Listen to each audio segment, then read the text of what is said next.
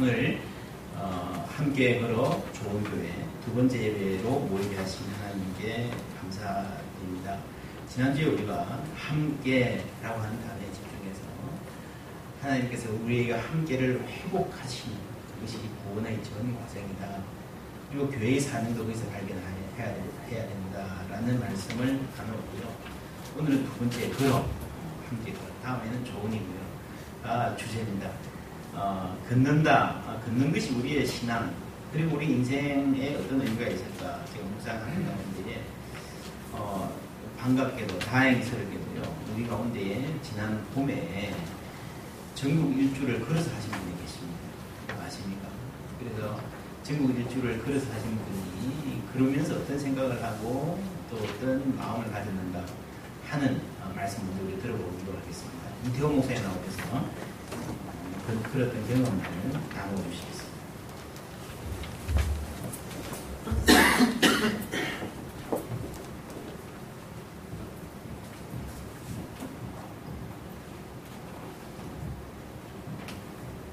여러분과 제가 오랫동안 들었던 것들을 나눌 수 있게 되어서 감사합니다.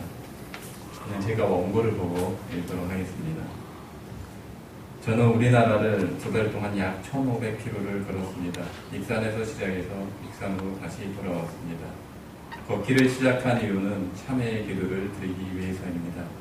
이 걷기 기도 여행을 떠나게 된 동기는 다음과 같은 세 가지 질문에서 시작되었습니다. 첫째, 목사가 되었는데 과연 나는 목사다운 삶을 살고 있는 것인가?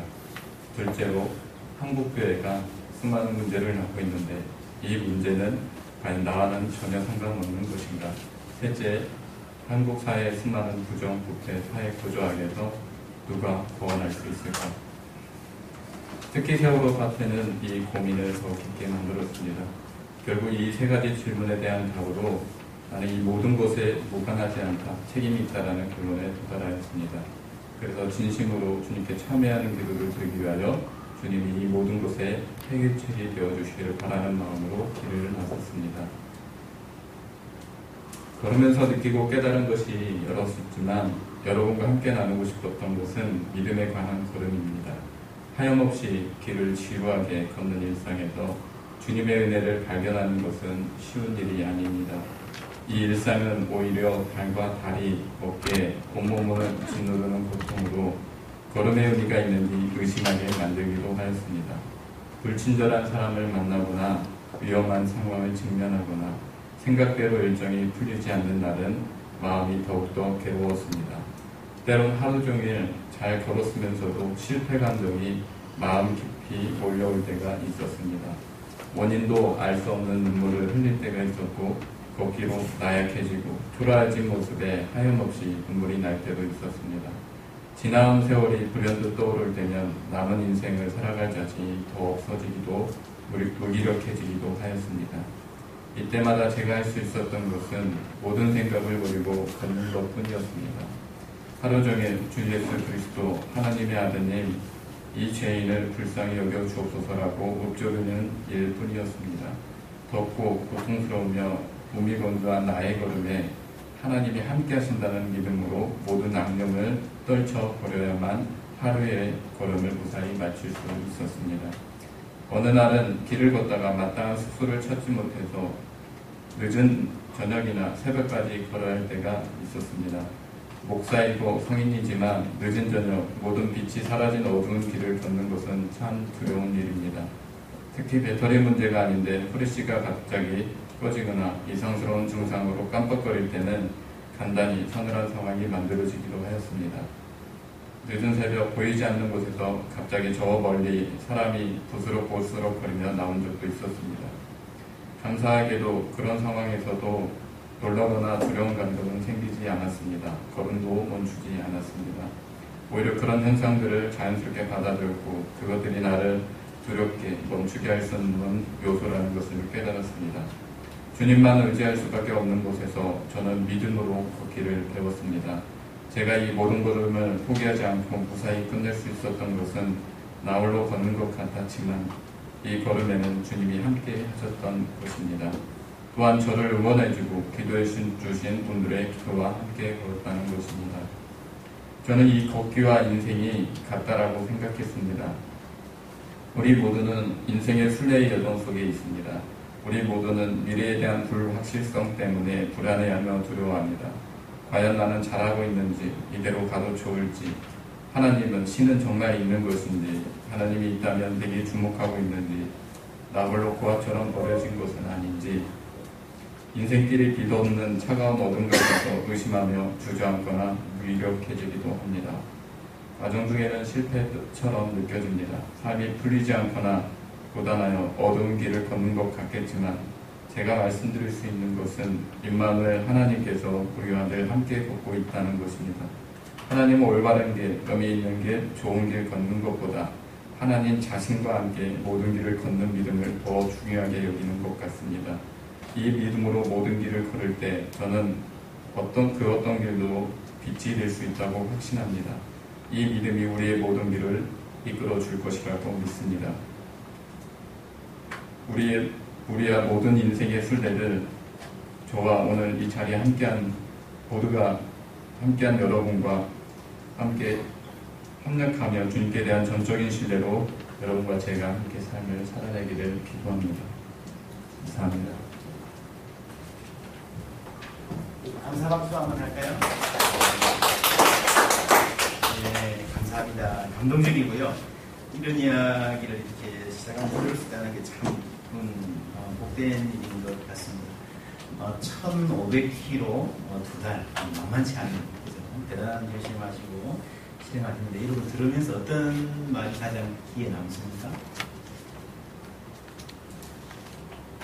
음, 조금 더 생각을 해보셔도 되겠고요.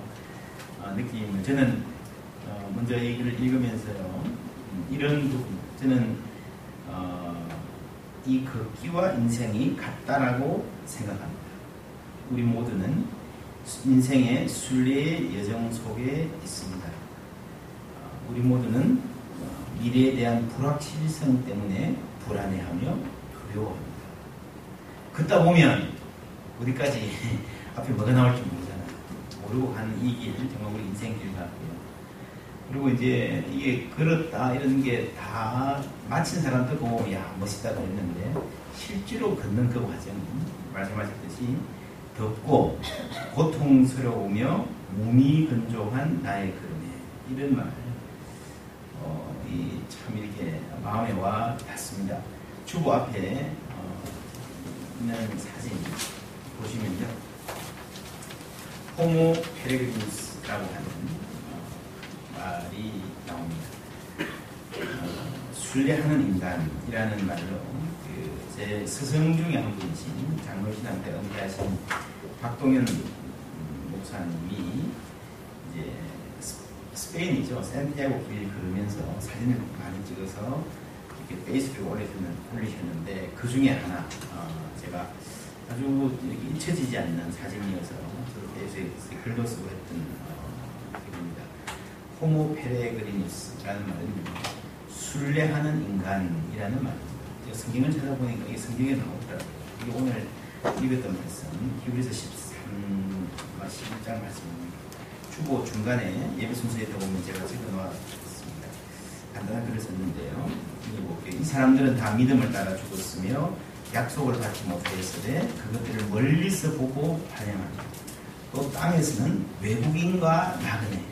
근데 이 외국인이란 말이 그냥 국적 외국인 사람이 아니라 정처 없이 떠도는 순례한 사람이라는 뜻의 페레그리누스의 복수 페레그리니 그러니까 순례자와 나그네임을 정언하였으니 그들이 이같이 말하는 것은 자기들이 본향 찾는 자임을 나타냅니다 하는 말이죠. 그러니까 외국인은 그러면 나는 한국인인데 너는 외국인이냐? 라고 하는 사람을 가르는 말이지만 이 순례하는 인간 호모 페레그리누스 이렇게 번역하고 보면요. 사실은 이거는 어, 한국을 다 돌든지 칠레든 제주도든 어디 뭐 스페인이든 가서 어, 꼭 순례길을 나서고 지팡이 짚고 걷는 사람들뿐만 아니라 모든 인생이 다 순례자라는 거죠. 걸어가는 사람이라는 거죠. 우리가 잘 느끼지 못하고 있을 뿐이지 모든 인생이 다 정처 없이 자기 발로, 자기 두 발로 걸어야 되는. 이러면 걷는 건 남이 대신해 줄 수 없잖아요. 인생은 다 자기가 살아야 되거든요.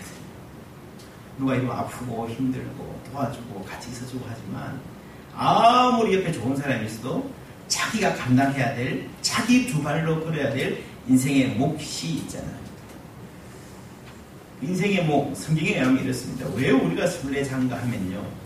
약속을 받지 못하였으되 라고 하는 말. 이 말은 번역이 약간 이상한데 약속을 받지 못했다는 말이 아니고 약속을 받았어요. 하나님 약속을 해주셨어요. 말로 약속을 받았는데 하나님 약속하신 바 그것을 이제 완전히 받지는 못했다는 거죠. 약속은 받았지만 하나님이 약속하신 바를 아직은 받지 못했다는 거죠.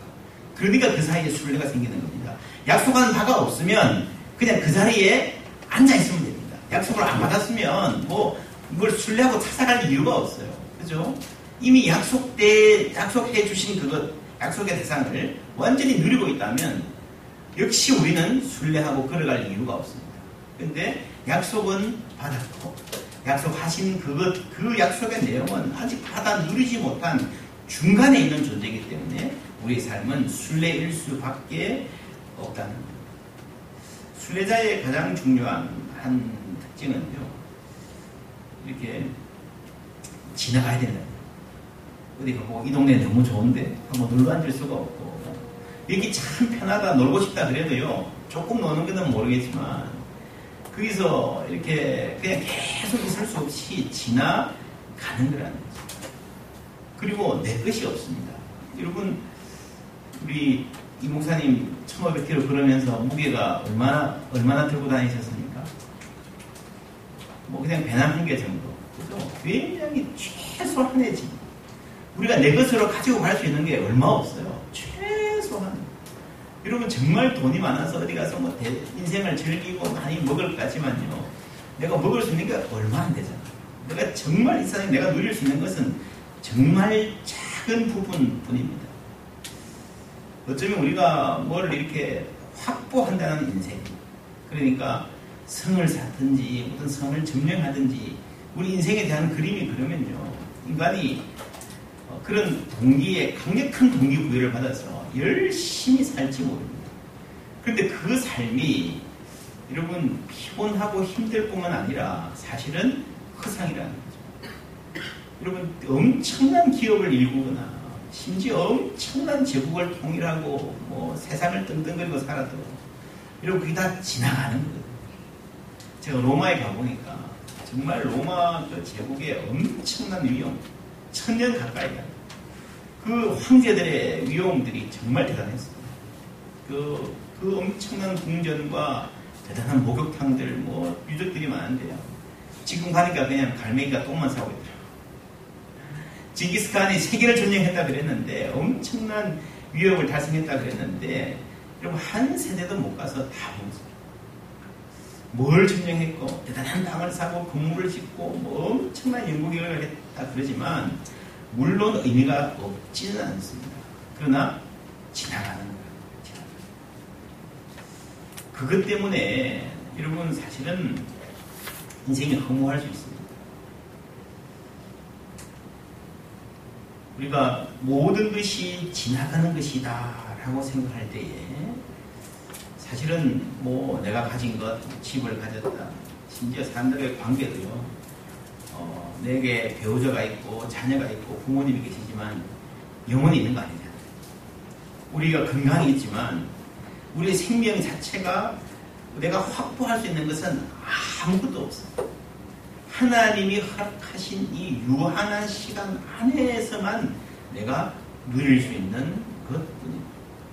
뿐만 아니라, 여러분, 글을 보면요. 하루에 갈 수 있는 이, 이 능력이 한정되어 있습니다.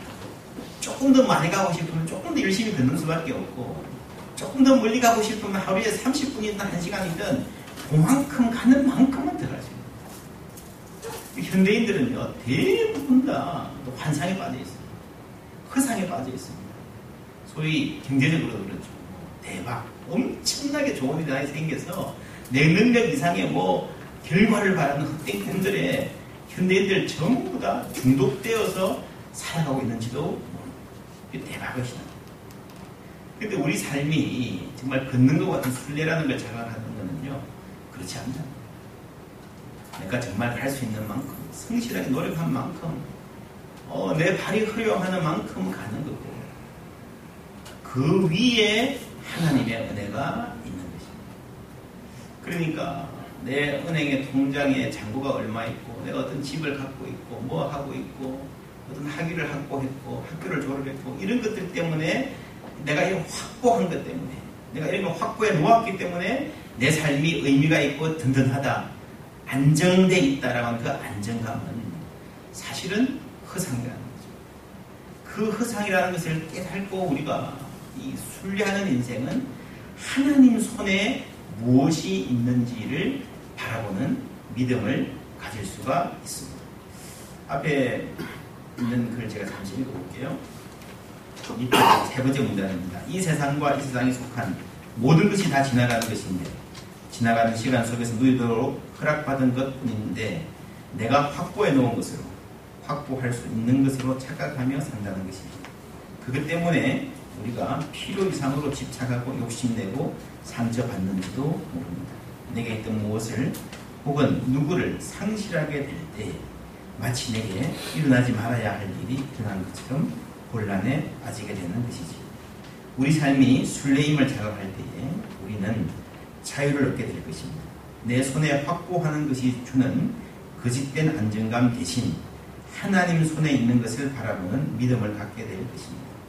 익숙한 공간이 주는 편안함이 아닌 날마다 새롭게 다가오는 시간들이 주는 설레임으로 살아갈 수 있게 될 것입니다. 이 설레임, 여러분 여행을 보면 알지 않습니까? 제가 이제 저는 이 전주 사는 게 처음이거든요. 작년 3월에 전주에 왔는데 한 1년여 이렇게 살다가 어, 가족들과 함께 통영을 여행할 기회가 있었어요. 통영 가서 바닷가에 가보니까요. 완전히 다른 세계더라고요. 그러니까 생선이 있잖아요. 배가 들어오잖아요. 그러니까 어항에 가니까 항구에 가니까요. 어, 시간이 하루 단위로 혹은 시간 단위로 이렇게 흘러가요. 배가 들어오면 팔딱팔딱 뛰는 생선이 들어오고 그 싱싱한 생선을 어떻게 뭐 먹든지 팔든지 하는 그 사이클이잖아요. 그러니까 제가 이 전주라고 하는 오랫동안 내려오는 농업 도시에서 가는 라이프 사이클하고는 완전히 다른. 그래서 그런지 사람들의 눈매도 다른. 가는 거. 그렇지 않습니까? 이, 여기는 이제 여유 있죠. 천천히 가죠. 이제 1년에 한 번씩 추수하고 한 번씩 뿌리고 하는 거 농업의 사이클하고 어항에서 매일매일 배가 들어오고 정신없이 왔다 갔다 하는 이 사이클하고요. 가는 곳마다 그래서 느끼는 사람들의 색깔이 얼마나 이렇게 다이내믹하고 다른지 참 재밌는 경험들을 제가 여행하면서 하게 됩니다. 여러분, 이 걷는다는 거는요, 내일이면 내 앞에 다른 풍경이 펼쳐질 것이라는 것을 아는 거예요. 그리고 오늘은 이 사람하고 같이 가지만 내일은 어떤 사람을 만나게 될지 모르잖아요. 그런 점에서 여러분 인생은 다 순례입니다. 여러분 지금 여기 와서 이렇게 예배 드리고 있는데 여기서 지금 옆에 있는 사람하고 함께 교회에서 예배 드리게 될 줄 여러분 알았습니까? 전혀 모르고 가는데 오다 보니까 얘기를 오는 거예요. 여러분 사람은 그런 어, 욕망이 있습니다. 안정에 대한 욕망. 젊은이들도 할 수만 있으면 미래를 전망하고 뭐가 안정된 길인가 가고 싶어 합니다. 특별히 요즘에는 그게 훨씬 더 심해졌죠. 그래서 뭐 공무원이라든지 이런 데 뭐 아주 비정상적으로 많이 몰린다. 우리가 그런 말 많이 하잖아요. 그런데 그런 안정이라는 것 자체가 사실은 허상입니다. 세상이 바뀌기 때문에. 저는 부산 출신인데요. 제가 제 교회 후배, 어, 또 친구나 후배들 중에 이렇게 공고 졸업하고 조선소 가는 친구들이 굉장히 많습니다. 오랫동안 조선소를 다니면요. 공고밖에 안 졸업해도 대학이나 대학원 나온 친구들 앞에서 떵떵거리고 살았어요. 늘 밥 사는 사람들은 공고 나와서 조선소 다니는 친구들이었어요. 그만큼 여러분 뭐 얼마나 소위 유망한 직종인지 뭐. 근데 지금 뭐 조선업 전체가 다 완전히 망하게 생겼어요. 그러니까 대학을 갈 때 내가 조선소가 잘 되니까 조선공학 해야지 하고 취직하려고 갔어요. 그죠? 졸업할 때 어떻게 되겠습니까? 다른 세계. 특히 한국 남자들은 또 군대도 가봐야 되니까 6년, 7년 이후면요. 뭐, 완전히 다른 세계가 됩니다.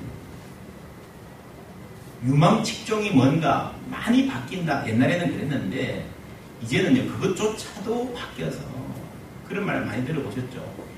20년 후가 되면, 지금 우리가 아는 직업, 직종 자체가 적어도 반 이상은 흔적도 없이 사라져요. 직업 자체가 없어지는 거예요. 그걸 위해서 여러분 어떻게 준비하겠어요?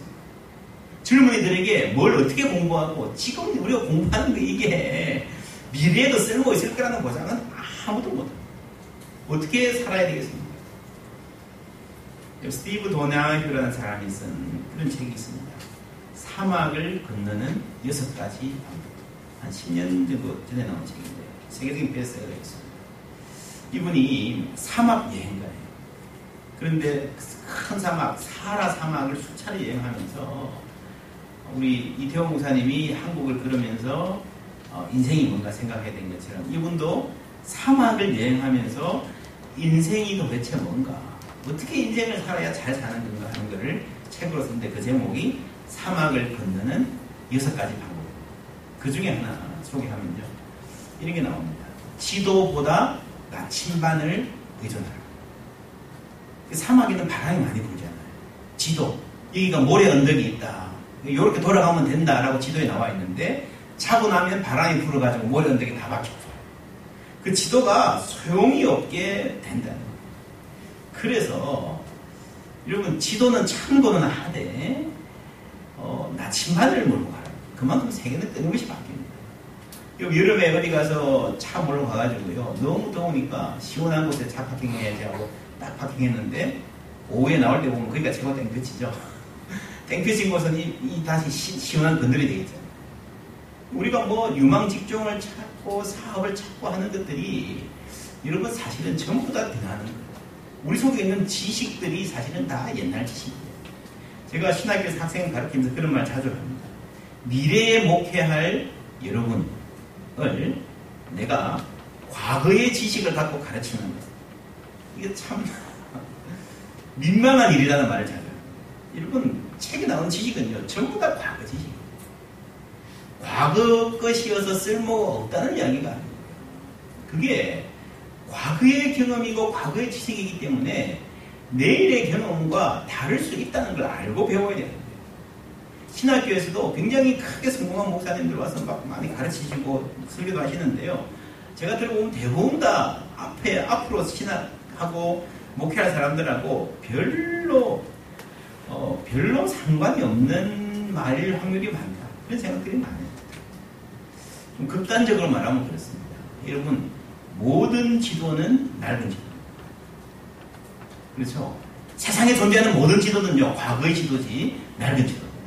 여러분이 그걸 들고 길을 나서서 인생길을 가는 동안에 과연 그게 정확하게 내 길을 보여주리라는 것 아무도 장담하지 못합니다. 그래서 지도보다는 나침반이 중요하다는 거죠. 내 안에 있는 감각이 중요하다는 거죠. 내 안에 있는 인생의 목표를 찾아가는 나 자신의 의지와 그 하나님과의 관계에서 오는 진리를 아는 나 자신의 뿌리가 중요하다는 거죠. 근데 그걸 어떻게 함양할 거냐. 그럼 신앙도요, 지식의 차원에 한정되면 그것이 우리를 가르게 됩니다. 내가 아는 하나님은 이런 하나님인데 하고 period, 마침표를 찍어버리는 순간이에요. 왜냐하면 적어도 언어로 표현된 내가 어, 내용으로 배운 하나님 지식조차도 옛날 지식입니다. 하나님 내일 어떻게 일하실지 우리는 아무도 모릅니다. 그래서 진리에 이르는 가장 중요한 길, 첫 걸음은 뭔가 하면요. 그건 개방성입니다. 지금까지 내가 알던 지식들이 상대적이니까 하나님이 내일은 또 어떻게 일하실지 모른다라고 열려있는 생각이 있는 사람이라야 새로운 세계를 제대로 걸어갈 수가 거예요. 여러분, 내가 모르는 새로운 세계, 내가 모르는 새로운 하나님, 이런 면모를 만날 때 여러분 어떤 반응을 보이십니까? 마가복음 2장 12절 주보의 마지막 페이지 중간쯤에 있습니다. 마가복음 2장 12절 다 같이 읽어볼까요? 시작 그가 일어나 곧 상을 가지고 모든 사람 앞에서 나가더니 그들이 다 몰라 하나님께 영광을 이르되 우리가 이런 일을 도무지 보지 못하였다 하더라. 아멘. 그들이 몰라. 예수님이 이 앉아서 꼼짝 못하는 환자를 일으키는 기적을 당하셨어요. 그때 이 사람들의 반응이요. 놀랍니다. 놀랄 수 있다는 것이 여러분 얼마나 큰 은총인지 몰라요. 여러분 지금까지 내가 아는 지식과 다른 어떤 사건들이 끊임없이 일어나게 되어 있습니다. 길을 가다 보면 어제까지는 이런 길이었는데 전혀 다른 풍경이 펼쳐질 수 있습니다. 그걸 가지고 이러면 신앙이 그냥 이런 일이 일어났으니까 믿어라 아멘 할렐루야 그것만의 신앙이 아닙니다. 신앙은요 먼저 새로운 세계와 내가 알지 못하는 새로운 지식, 새로운 하나님에 대해서 열려 있는 마음이세요. 그럴 때에 먼저 놀라는 거죠. 놀랄 수 있는 이 자질이 이런 우리 마음속의 나침반을 제대로 맞추어가는 가장 중요한 자질. 거기서부터 시작해서 우리는 진리를 찾아가는 조금씩 조금씩 발걸음을 할 수 있는 것입니다. 여러분 주의해 보세요. 늙은 사람. 요즘 뭐 내가 나이는 들어도 마음은 청춘이야 말 많이 하는데요. 맞습니다. 그럴 수 있습니다. 그런데 여러분 진짜 마음이 젊다는 게 무슨 뭘 말하는 걸까요? 나이 드신 분은요, 마음이 늙은 사람은요, 놀랄 줄은 몰라요. 옛날에도 해봤다는 거죠. 옛날에도 거 있었다는 거죠. 기대감이 없어요. 그냥 똑같은 옛날 생날 프레임에서 모든 걸 바라보는 근데 여러분요, 아이들은 놀랍니다. 엄마, 여기 와봐, 이런 거 있어. 이거 있잖아. 라고 놀랄 줄 아는. 여러분, 그렇지 않습니까? 같은 선물을 줘도요, 어떤 사람은 막 놀라서 반응하는데, 어떤 사람은 다 안다는 식으로 시큰둥하게 반응하죠. 선물도 주고 싶고요, 안 주고 싶어요. 어떤 사람한테 주겠습니다. 주는 기쁨도요, 이 놀랄 줄 알아요. 하나님이 은혜를 주실 때에 그 새로움이 무엇인지를 알고, 여러분, 그 안에서 놀랄 줄 아는 사람에게 하나님이 끊임없이 그 세계를, 그 사람의 세계를 열어주실 줄 믿습니다. 여러분, 우리 젊으면요, 탄력이에요, 탄력. 탄력 있는 몸, 탄력 있는 피부, 탱글탱글, 꽃망울이 막 터지기 직전에 그 탱글탱글한 그게 젊음 아닙니까? 시들어가는 게 아니라.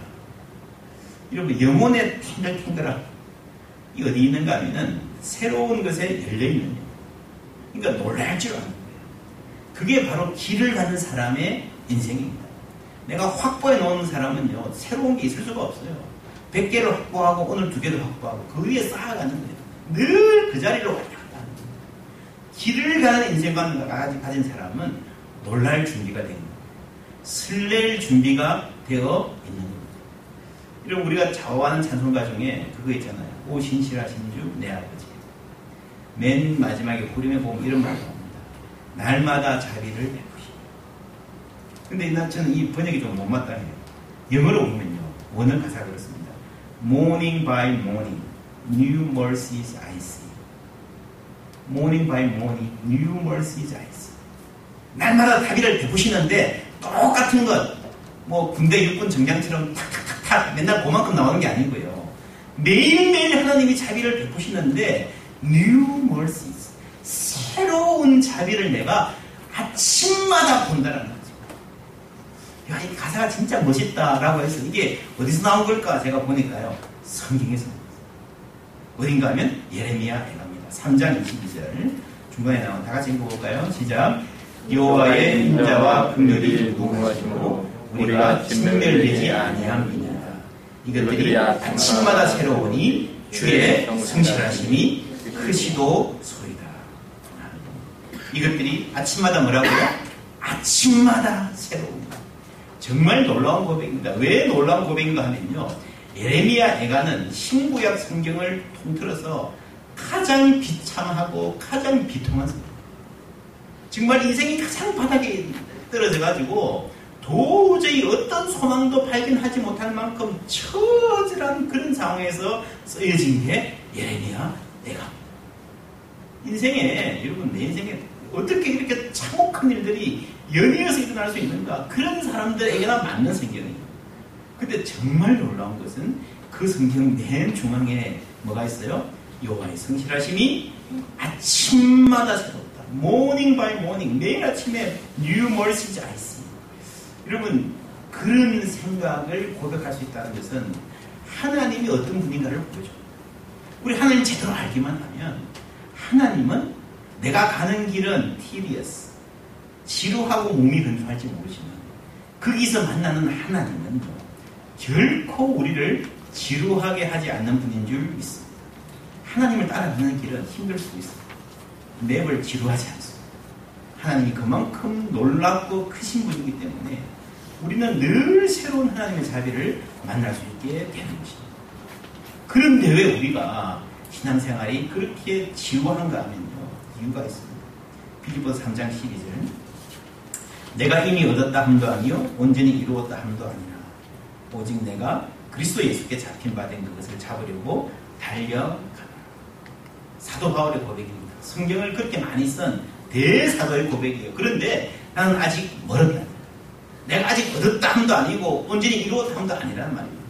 빌리보스를 보면 바울이 이 말을 한 데는 아주 중요한 이유가 있습니다. 왜냐하면 많은 사람들이 나는 이루었다. 이 정도면 나는 이제 하나님을 알 만큼 알았다라고 교만했기 때문에 그래서 신앙이 자꾸 다람쥐 쳇바퀴 돌듯이 불평과 불만과 어 그리고 서로 시기하고 다투는데 빠지고 말았기 때문에 사도 바울이 철저하게 이렇게 고백합니다. 여러분 이 이런 사도도 이거는 사도 바울이 말년에 순교를 제가 보기에는 몇 개월 앞두고 쓴 거예요. 그럼에도 불구하고 나는 여전히 달려가야 된다. 나는 여전히 길을 가야 된다 생각 말했다면 우리 중에 누구가 내 신앙을 이만큼 하면 됐다 라고 할 수 있겠습니다. 그래서 여러분 참 신앙은 자신의 부족함을 알고 날마다 날마다 하나님의 새로운 은혜를 것입니다. 그것이 신앙. 세 번째로 그 길에 겸손함이 있습니다. 어, 그 페이지 맨 위에 그걸 제가 읽어볼게요. 그거 내가 다 알아. 라는 교만함 대신 길가에 들풀 한 포기를 들여다보기 위해 무릎 굽히는 겸손. 시골 장터에서 만난 노인의 미소 소리. 학교에서 배우지 못한 인생의 지혜가 있을 수 있다는 열린 마음을 갖게 될 것입니다. 여러분, 지혜는 겸손한 자의 것입니다. 내가 다 이루었다 하는 사람은 그 순간부터 미련해지기 시작합니다. 걷는 인생은요, 처음 가보는 길이기 때문에 들풀 한 보기, 들꽃 하나 보기 위해서 무릎을 굽히는 그런 겸손을 우리에게 줄 수가 있습니다. 물론 여러분 학교에서 배우는 지식이 중요하지 않다는 이야기는 교회도 마찬가지입니다. 여러분 교회가 제대로 잘 성경을 가르쳐요. 내용, 컨텐츠를 가르칠 수 있어요. 빌립보 4장 9절에 이런 말이 나옵니다. 너희는 내게 배우고 받고 보고, 보고 듣, 어, 듣고 본 바를 행하라. 그리하면 평강의 하나님이 너희와 함께 계시리라. 내가 궁핍함으로 말하는 것이 아니라 어떠한 형편에든지 나는 자족하기를 배웠노니 나는 비천에 처할 줄도 알고 풍부에 처할 줄도 알아 모든 일 곧 배부름과 배고픔과 풍부와 궁핍에도 처할 줄 아는 일체의 비결을 배운노라. 배운노라는 말이 계속 나오잖아요. 그래서 배운노. 근데 이 배운노라는 단어가 원어로 보면 두 가지 단어가 있어요. 하나는 뭐예요? 제가 반론에 있었죠. 만사노라는 단어. 너희는 내게 배우고 라고 할 때 만사노. 이거는요. 내용을 배우는 겁니다. 학교에서 배울 수 있는 내용입니다. 교회가 이것도 가르쳐야 됩니다. 우리 앞으로 교회 계속 서가면서 어떻게 우리가 성경을 공부하고 하나님을 알게 될 것인가. 하나하나 배워가야 됩니다. 근데 그게 전부가 아니에요. 말로 배울 수 있는 게 전부가 아니에요. 그 다음에는요, 우리가 생활에서 배우는 겁니다. 맨 마지막에 나오는 말은요, 위에오 마이라는 좀 독특한 단어. 이거는 무슨 말인가 하면은 아주 신비한 어, 종교들이 쓰던 그런 단어들이었는데 체득한다는 말. 삶을 통해서만 배울 수 있는 것이 분명히 있습니다.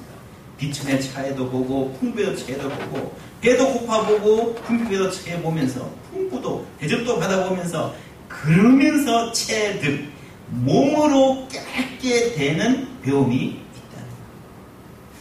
여러분 주일날 설교를 듣고 어,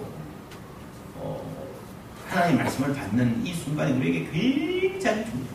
배우는 순간, 만쌍입니다. 그런데 이것이 다가 아니라 이제 이, 마, 이 말씀들을 이런 마음에 품고 인생을 살아가다 보면 이 말씀이 실제로 필요한, 실제로 적용되는 혹은 말씀은 이런데 내 삶에서 왜 안 되는 거야? 한계에 부닥치게 되는 그런 많은 경험들이 우리 삶에 있습니다. 여러분, 그 삶의 상황들을 우리가 말씀을 붙잡고 실험할 때에 이 어려운 상황에서 길을 가면서 말씀대로 살아내려고 노력을 해볼 때에 그때 하나하나 체득하게 되는 그 배움이 함께 가서 여러분 한 신앙인을 만들어내는 줄 믿습니다.